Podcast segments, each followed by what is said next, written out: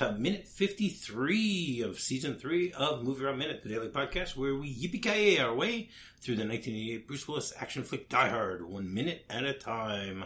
I'm Rob, coming to you from uh, the Boston area, and once again joining me is, is my host, the host with the most, I guess you can say, Sean German of the Next Scene podcast welcome back to the show, and thank you once again for for Yeah. for hosting me so that we could do this in person. Yeah, welcome back to the studio, and, and thanks for having me back on the show. Well, again, I could. It would be pretty uncomfortable if I brought someone else in. You know, I'm going to call Turney. Turney, come over to Sean's house. You know, we'll we'll record uh, without Sean. You know, that's uh, just use uh, studio time at, at Sean's place. Yeah, I don't know if that would work. So, minute 53 begins with Carl poking the the air shaft with his gun and ends with John moving towards a bloodied and blo- and brain splattered door. hmm So yesterday we we ended the minute with Carl shooting many bullets into the air conditioning shaft. Miraculously for John missing. Um, not miraculously for Carl missing.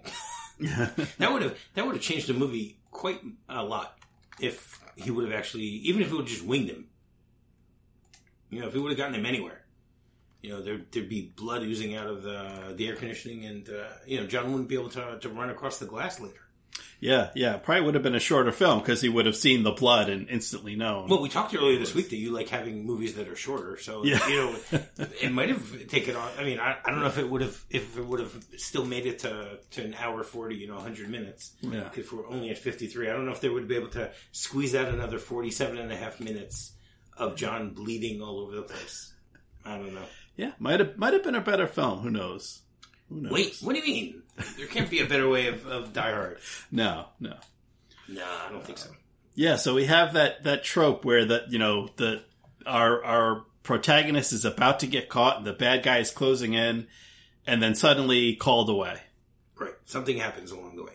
So Carl starts moving towards the the, the shaft, and then he he very interestingly, I, I don't know if I would have ever thought to do this. He's he's starts poking or pushing up the the vent Mhm. with his gun. Meaning, uh, what do you think he's trying to figure out here? Um, I you know I, I think he's trying to figure out where John is, and no, he, figures know, like but I'm saying, well, what, yeah, but what, like what, the, what do you think the indication would be for him? the the you know by there. the weight there'd be some resistance.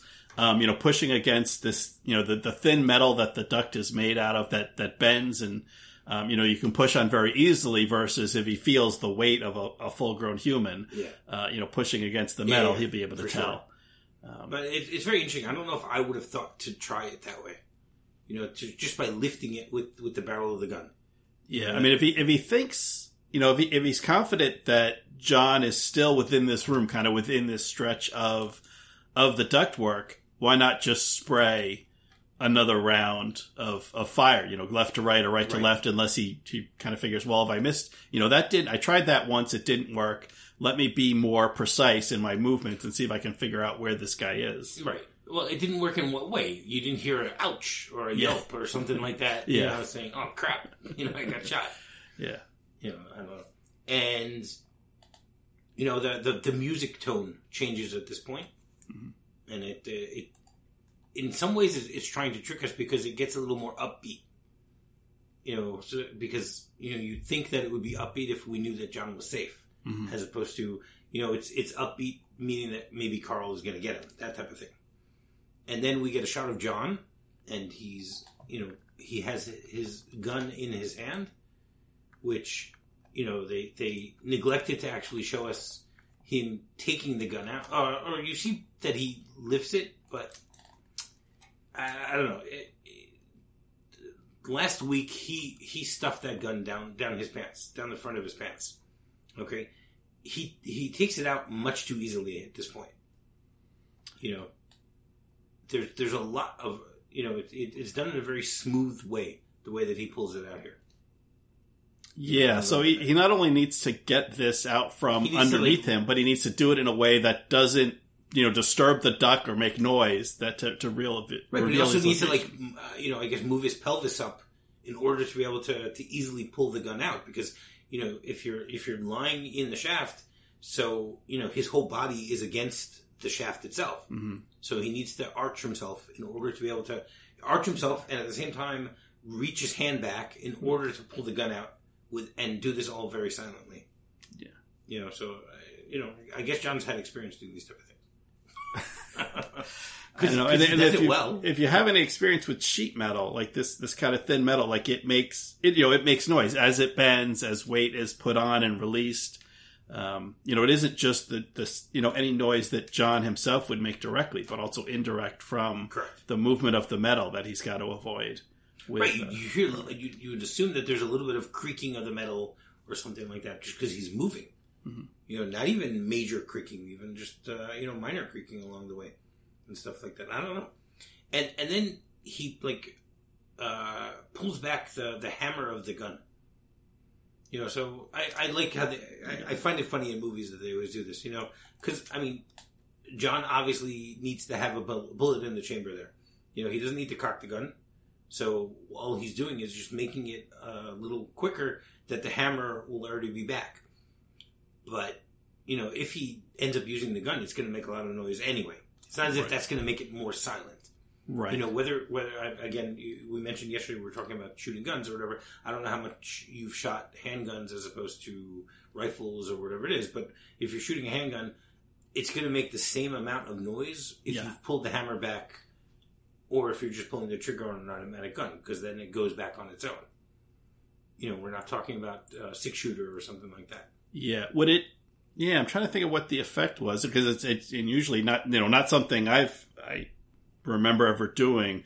I wonder if it might enable him to shoot quicker because usually it- pulling the trigger, so there's the motion of, um, you know that that moving the hammer back until it releases to fire. Whereas at this point, if if when he when he kind of manually pulls the hammer back, so he doesn't need to do that with the trigger Right. the only thing the trigger's doing is going to release it. right. I mean, on like a six shooter or something like that, that that is effective if you have the hammer back. Yeah. You know, then then you have to Or apply a- a less revolver pressure versus a this kind of pistol. exactly. That then then you have to apply less pressure in order to actually shoot. But if you're dealing with an automatic, even if the hammer is back, the whole mechanism is still going to go back. Yeah. It's still going to make the same amount of noise. Yeah. I think it's more just for the viewer to see that he's in the ready. That he's getting ready to fire. It's one of those movie things Yeah. that you don't actually do and Yeah, you wouldn't that- do in real that's what I think. You know, and then we get another shot of Carl, who's once again poking the the shaft. He's moving along a little bit here and there. You know, John then takes the gun and points it down towards where Carl is is standing. You know, uh, getting a little nervous. You know, you can see that John is is scared and he's on edge at this point. You know, what am I going to do? How am I going to do this? I don't know. And then I love the fact that we get to see Carl through the grating. Once again, we get to see Yeah. it from John's perspective. You know, and it, it really works very well that they show it that way. Because also, we can see how close Carl is to where John is. You know, Carl, Yeah. Carl is about to to push on that part of the the, the air shaft. You know, and at this point, the the music also changes. It begins to like swell a little more Mhm. and adds even more tension to, to everything going on. You know, what's going to happen? He's getting very close. How are we going to deal with it? You know, and then uh, the concentration of both Carl and John is spoiled because then we hear Fritz screaming at Carl, and he goes, "Carl, come, die Polizei." This is Carl. Come, it's the police. And then we get a, another shot of Carl through the through the grating, and it it's the two of them sort of, you know, make eye contact without realizing that they're making eye contact, or they're realizing that Carl realizing that he's making eye contact. Because Carl doesn't know that John's there. John obviously knows that Carl is there. Yeah. But yeah, Carl is looking right up at that grate, right where where John is. Right. And you'd think that he would see a shadow, he would see something. I don't know. I guess not. Right. Yeah. And then Carl, before he runs off, pushes up the the the the, the shaft a little bit in order to, you know, once again make us think he's about to to to you know to find him. but he at this point uh, decides to, you know, just go with what uh, Hans wants him to do. You know, leave him alone, Mhm. and you know he quickly just runs out of the room. And then we see complete relief on John's face. You know, and, and I like the the added touch here that we get to see him put the hammer back. Mhm. You know, meaning that uh, you know he is looking at it from a uh, safety perspective. You know that he doesn't want to, you know, jump the gun, uh, pun intended. Yeah. Yeah. You What a kind of a signal to the audience, like so we know when he pulls that hammer back. Oh, this is you know the the tension has just been ramped up one more level. He's you know he's that close to, um, you know, possibly needing to fire to to defend his life, and then uh, Carl gets called away, and then he can um, kind of release that hammer to let us know as the audience, like we can we can breathe now, we can right. release. And we see John. John also he sort of like semi collapses in relief. Yeah, as to what's going on. You know, and then the, the scene changes, and we get a shot of Al driving. You know, his car enters the uh, plaza of the Nakatomi uh, entranceway. Mhm. We get a, a bird's eye view of it, and we get to see that he's in Carl. Uh, sorry, he's in car one one zero, which uh, continues to remain that way. But then we also get a shot of one of the terrorists named James, who's looking down from the building. You know, he's he's really high up, so you'd think that you know he doesn't really get. He's not. You can't see that much from thirty floors up, can you? It it looks as if yeah, you know the the, the, the crane isn't thirty floors up. Let's put it that way. yeah. The crane shot that they use, and it, it makes us think that James is a lot uh, on a lower level. Mhm. But but later on, uh, we'll find out. Uh, I think I think we find out this week that that he's you know that he still is very high up on the whole thing. But the the, the shot that that Jan de Bont gives here is great. You know, we see the the figure eight of the whole plaza. We see the car come in. We see the car you know drive around it Mhm. and and stuff like that. I mean, it's it's, it's a great shot setting us up also to know you know how things look from above. You know, you have this random police car just show up. You know, so uh, it's it's pretty interesting the way that they uh, that they do that. Yeah, our, our buddy Al Powell, and then an, another contrast with just the, the quiet of the night. Uh, Yeah. This car slowly pulling in versus the, the high tension that we just Right. went What- through what- inside. What time do you think this is? What would be your guess? Um, maybe around nine o'clock. Okay, well, sunset uh, was is at four fifty Mhm. on December twenty fourth in LA. It doesn't matter what year. Right. It with in in our uh, multiverse, I guess you could say. Yeah.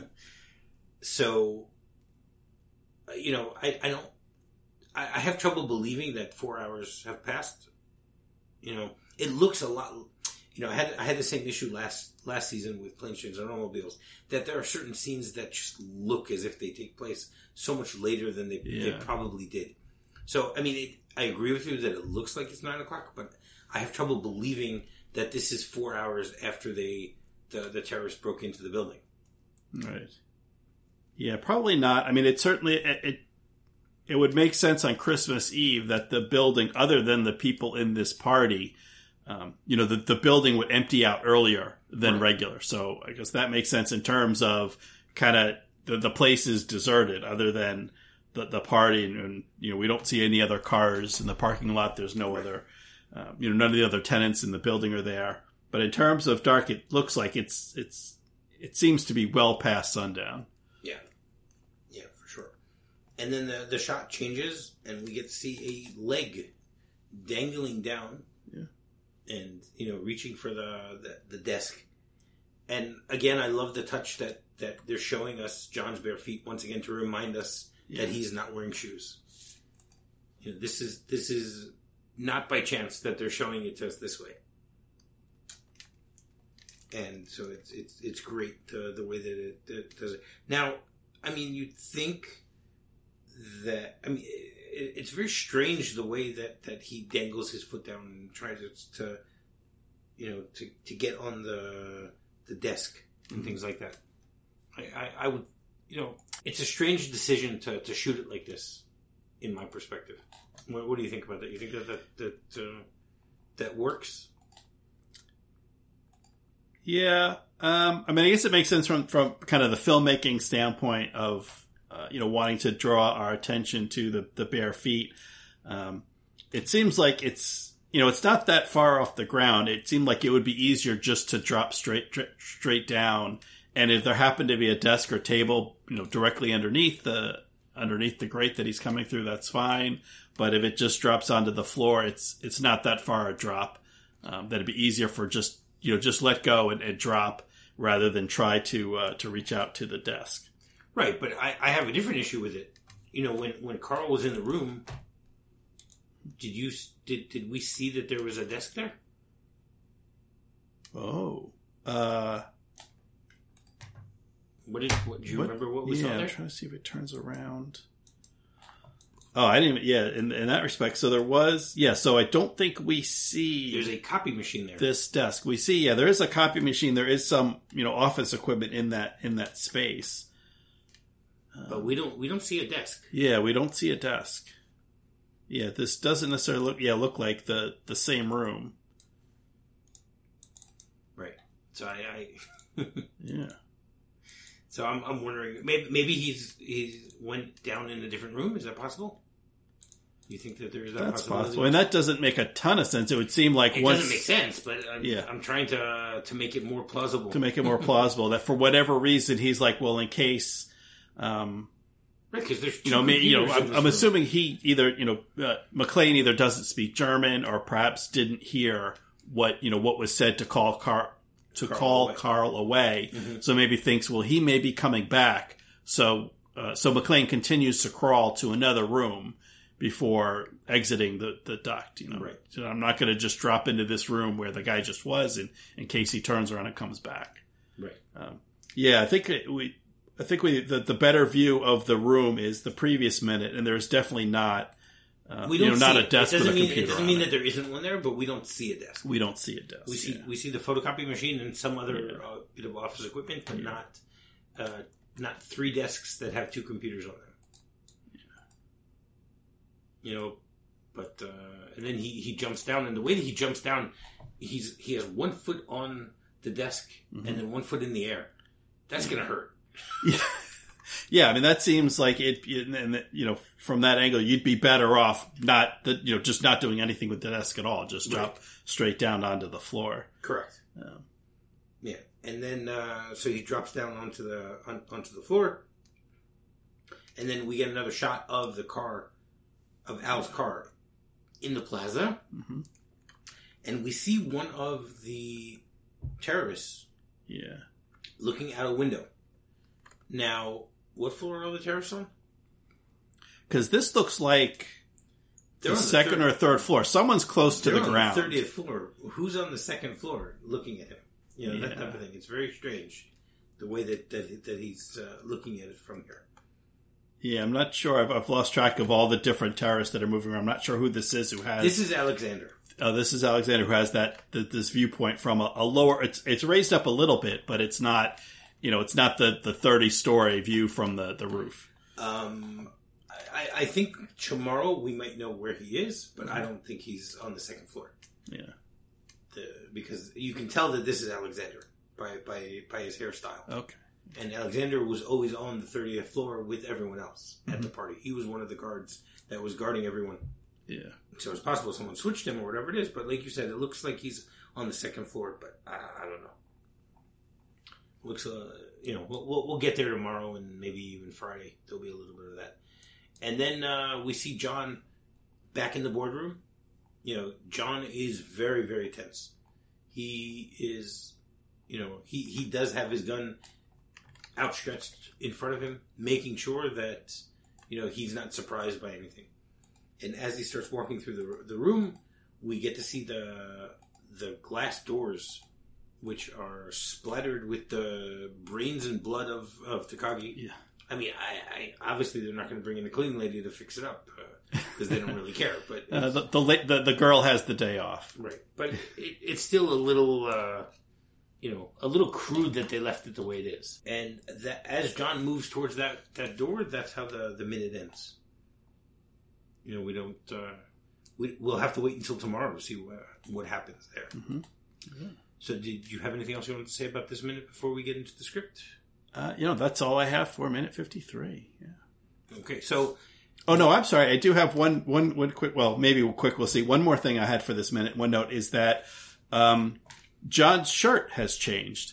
His his white T-shirt or white undershirt has now turned sort of I don't know olive green or, or gray, um, which I, you know I, guess you could explain it in the film as this is just all from dirt. You know, dirt from crawling through the air ducts. But it's you know it's it's kind of uniformly colored. It's it's so completely gray where it was white that I think he just, you know, f- from here on out, John McClane, you know, the actor Bruce Willis is wearing a different shirt than he than he had been previously. Well, I think I mentioned at one point that they had 17 different versions of the shirt for him to use. Over the Oh, course of the yeah, movie, yeah. something like that. But I, I, my assumption is is that, that you're right that it's supposed to look that it's all dirty from going through the Mm-hmm. the shaft. You know Yeah. that that there's probably a lot of dust in there. Oh yeah, yeah, You know, but on the other hand, they, they're still in the process of building this building. So you can't say that okay, there's dust that's been settling in there for for dozens of years or whatever it is. You know, theoretically, it's just a few months or whatever. Yeah. Uh, I don't know. So is this is this um, you know sim- symbolic of something like coming through the the duct and emerging the other end could be um, you know a symbolic or a metaphorical rebirth, and now it's you know it's changed from you know from the good you know good guys wear white from the the cop the guy who's on the side of law and order, and now he's come through you know rebirth on the other side of that ductwork. He's now kind of the vigilante renegade not you know not entirely working inside of the you know the all the bounds of the laws maybe now he's ready That's what my kind of, captain keeps telling me. yeah now he's ready to go outside the lines because he's he's dirty now Wow, I never even thought of that. that, that that's a great way to look at it. I never even never thought to to even go that to, Yeah. to go into the existential aspects of Right. what does it mean that his shirt is no longer white. White. Ne- neither did i until just now Hey, why So- not? It works. yeah maybe It works. So the the script has uh, a few again descriptions. You know, they're not really uh, discrepancies here. So it starts off. Uh, Carl listens patiently for sound. Just then, the two other terrorists return. Carl hesitates a moment, fighting his instincts before fi- finally turning to go. Suddenly, the duct, the duct McClane is in groans slightly under his weight. Carl stops and looks up at the matrix of aluminum ductwork, trying to single out the source of the sound. He steps back into the room and raises his rifle, holding it upright to press. He presses the barrel up into the belly of McClane's air duct, feeling for weight, the weight of a body. So, I like the way they describe it here, but I think visually it's it just works better the way that they filmed it. I don't think we, you know, they needed to really go into the whole fact of him, you know, that he's maybe going to leave and and you know he's debating whether to stay or leave. Mhm. I like the fact that he looks up and says, "Okay, I shot. Now I'm going to check." You know, it's it's he's being metho- um, uh, methodical methodical yeah in, in everything that he's doing. So I, I think that that works to, to show it that way. Um, one of the things that they mention in, in the script is it says uh, that John can hear Carl's footsteps on the concrete moving slowly below the duct. There is no grate in the script, so John can't see him. So again, I think it's a great change that they made so that we can see from John's perspective how close Carl really is Right. here. yeah it makes sense. and you know f- film being a visual medium Yeah. giving us that sight is natural change Right. And the only other difference here is is this actually has the the scene where Theo gets through the first uh, lock, Mhm. and then when the computer says, uh, "Do you wish to proceed?" he goes, "You bet your ass I'm going to proceed." You know that that we we mentioned a few weeks ago already, so it was just uh, in a different place. But I like where they placed it, as a, where they placed it in the movie as opposed to here in the script. Mhm. All right. So every Wednesday we have a segment called Hans Hunt Day, where my guests will give their uh, top five Alan Rickman performances. all right Now you can include Die Hard here, just so you know. okay uh, so i I've can had a few include- guests that that that uh, you know that that forgot that they can add that in here. Okay. Yeah, so I, I can include Die Hard, and I will include Die Hard. So I guess spoiler alert. Um, so I'll start at, at, number five. My my number five um, Alan Rickman performance is uh, Bottle Shock from 2008, and uh, this is a film he's in with with Chris Pine. Uh, that's about um, uh, kind of how the California wines became uh, more recognized for for their quality. Um, so Alan Rickman plays a um, uh, he's he's a Brit who's in Paris and owns a failing wine shop and travels to California looking for uh, you know something new and different that he can introduce um, you know in his shop and um, kind of centers on a blind taste test that was devised to kind of prove that the California wines were just as good um, you know, as anything coming out of, you know, coming out of Europe and particularly France. Uh, but it's it's uh, you know not not a uh, not a big blockbuster like Die Hard, but I think it's a nice little film, and you get a a good Alan Rickman performance. I actually just saw it yesterday. I'd never seen it before. No, uh, I saw it based on a recommendation from you know one of the, one of the previous uh, guests. Yeah. They mentioned it, and I was interested in seeing it. I, I liked it. I I didn't think it was great. Mm-hmm. I wouldn't count it as one of my top five Alan Rickman performances, and it was very strange seeing Chris Pine with long hair. Yeah, it was it was a little it was actually disturbing. Yeah, you know because you think of Chris Pine, uh, at least I think of Chris Pine. I think of one of two things. I'll either think of uh, James T. Kirk, yeah, or I'll think of of uh, what else from Wonder Woman. Um, Oh yeah, is that uh, Steve Rogers? Steve Rogers. And the, yeah. no, Steve Rogers is Captain America, isn't he? Oh no, Steve. Uh, uh, Steve Trevor. Steve Sorry. Trevor. Steve Trevor. Steve Trevor. Steve Rogers. yeah. Same thing. You know. Yeah. Steve Trevor. Yeah, so no, it was a little disturbing to see him there like that. Yeah, a little bit against type uh, for for Chris Pine for what yeah what he's known for these days. Yeah, I mean not um, not one of my favorite movies, but I think uh, I think a, you know a, a, decent enough movie, a good film, and and again I, I like the Alan Rickman performance, so uh, putting yeah. that in at number five. Um, for uh, number four from 2005, and I know uh, this has come up previously from other guests, uh, The Hitchhiker's Guide to the Galaxy, where Alan Rickman provides um, the voice of uh, you know Marvin, the the, uh, the the depressed android and you know he's got that great. It's it's you know it's, it's, he's so good in this film, but he's so good. You know, just that Alan Rickman voice, that deadpan delivery um, that he that he does so well. So even though it's just his voice, I think it, it, it you know rightfully merits a place on on this list. Hitchhiker's Guide to the Galaxy at, at number four.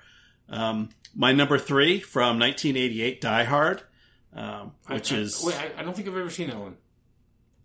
What what happens there? The Die Hard? Yeah, you should check it out. It's it's a good film. All right. Um, I'll, I'll, have to, I'll put that on my list. Put that maybe, on your. Maybe I'll get to it by the, the end of the year. Yeah. um, so yeah, Die Hard from from from 1988. Um, you know Hans Gruber. You'll you'll we've seen a little bit of them so far. You'll see a lot more of them to come. So I you know think there's too much I need to say about that.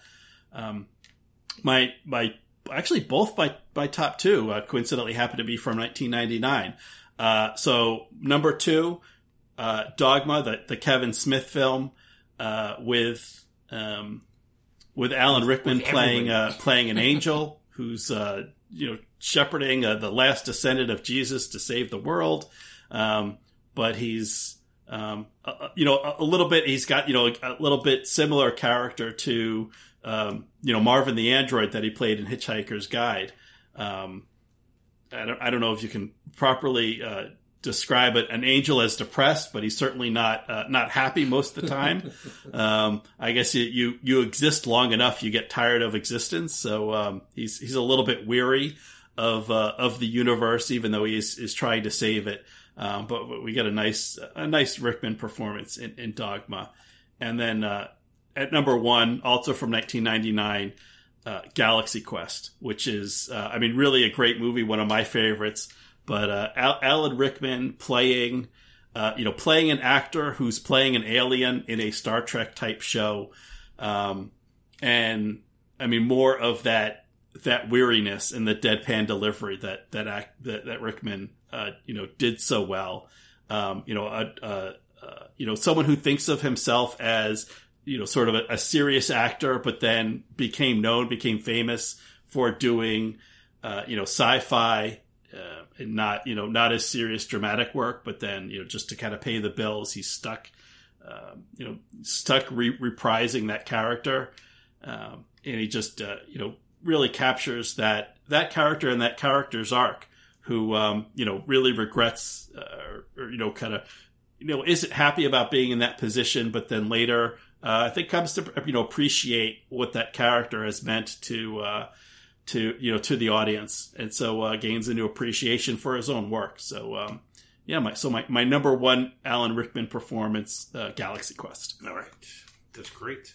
So you want to once again tell people how they can get in touch with you? Uh, you know, once again, I'm from Next Scene Podcast at nextscenepod.com. And also, um, I, I, have done some other stuff. I did, uh, This is Spinal Tap, one minute at a time for uh, Spinal Tap Minute. I also call covered Groundhog Day, uh, one minute at a time. And all my podcast stuff, um, you know, previous podcasts as a host and also my guest appearances are at my main site, which is at catandsean.org. Um, that's C A T and Sean S E A N dot org. And um, yeah, so you know, check that out for um, you know for other stuff that I've done podcast wise. All right, great. And while you're doing that, you can go rate, review, and subscribe on any podcatcher you might be using to listen to this show.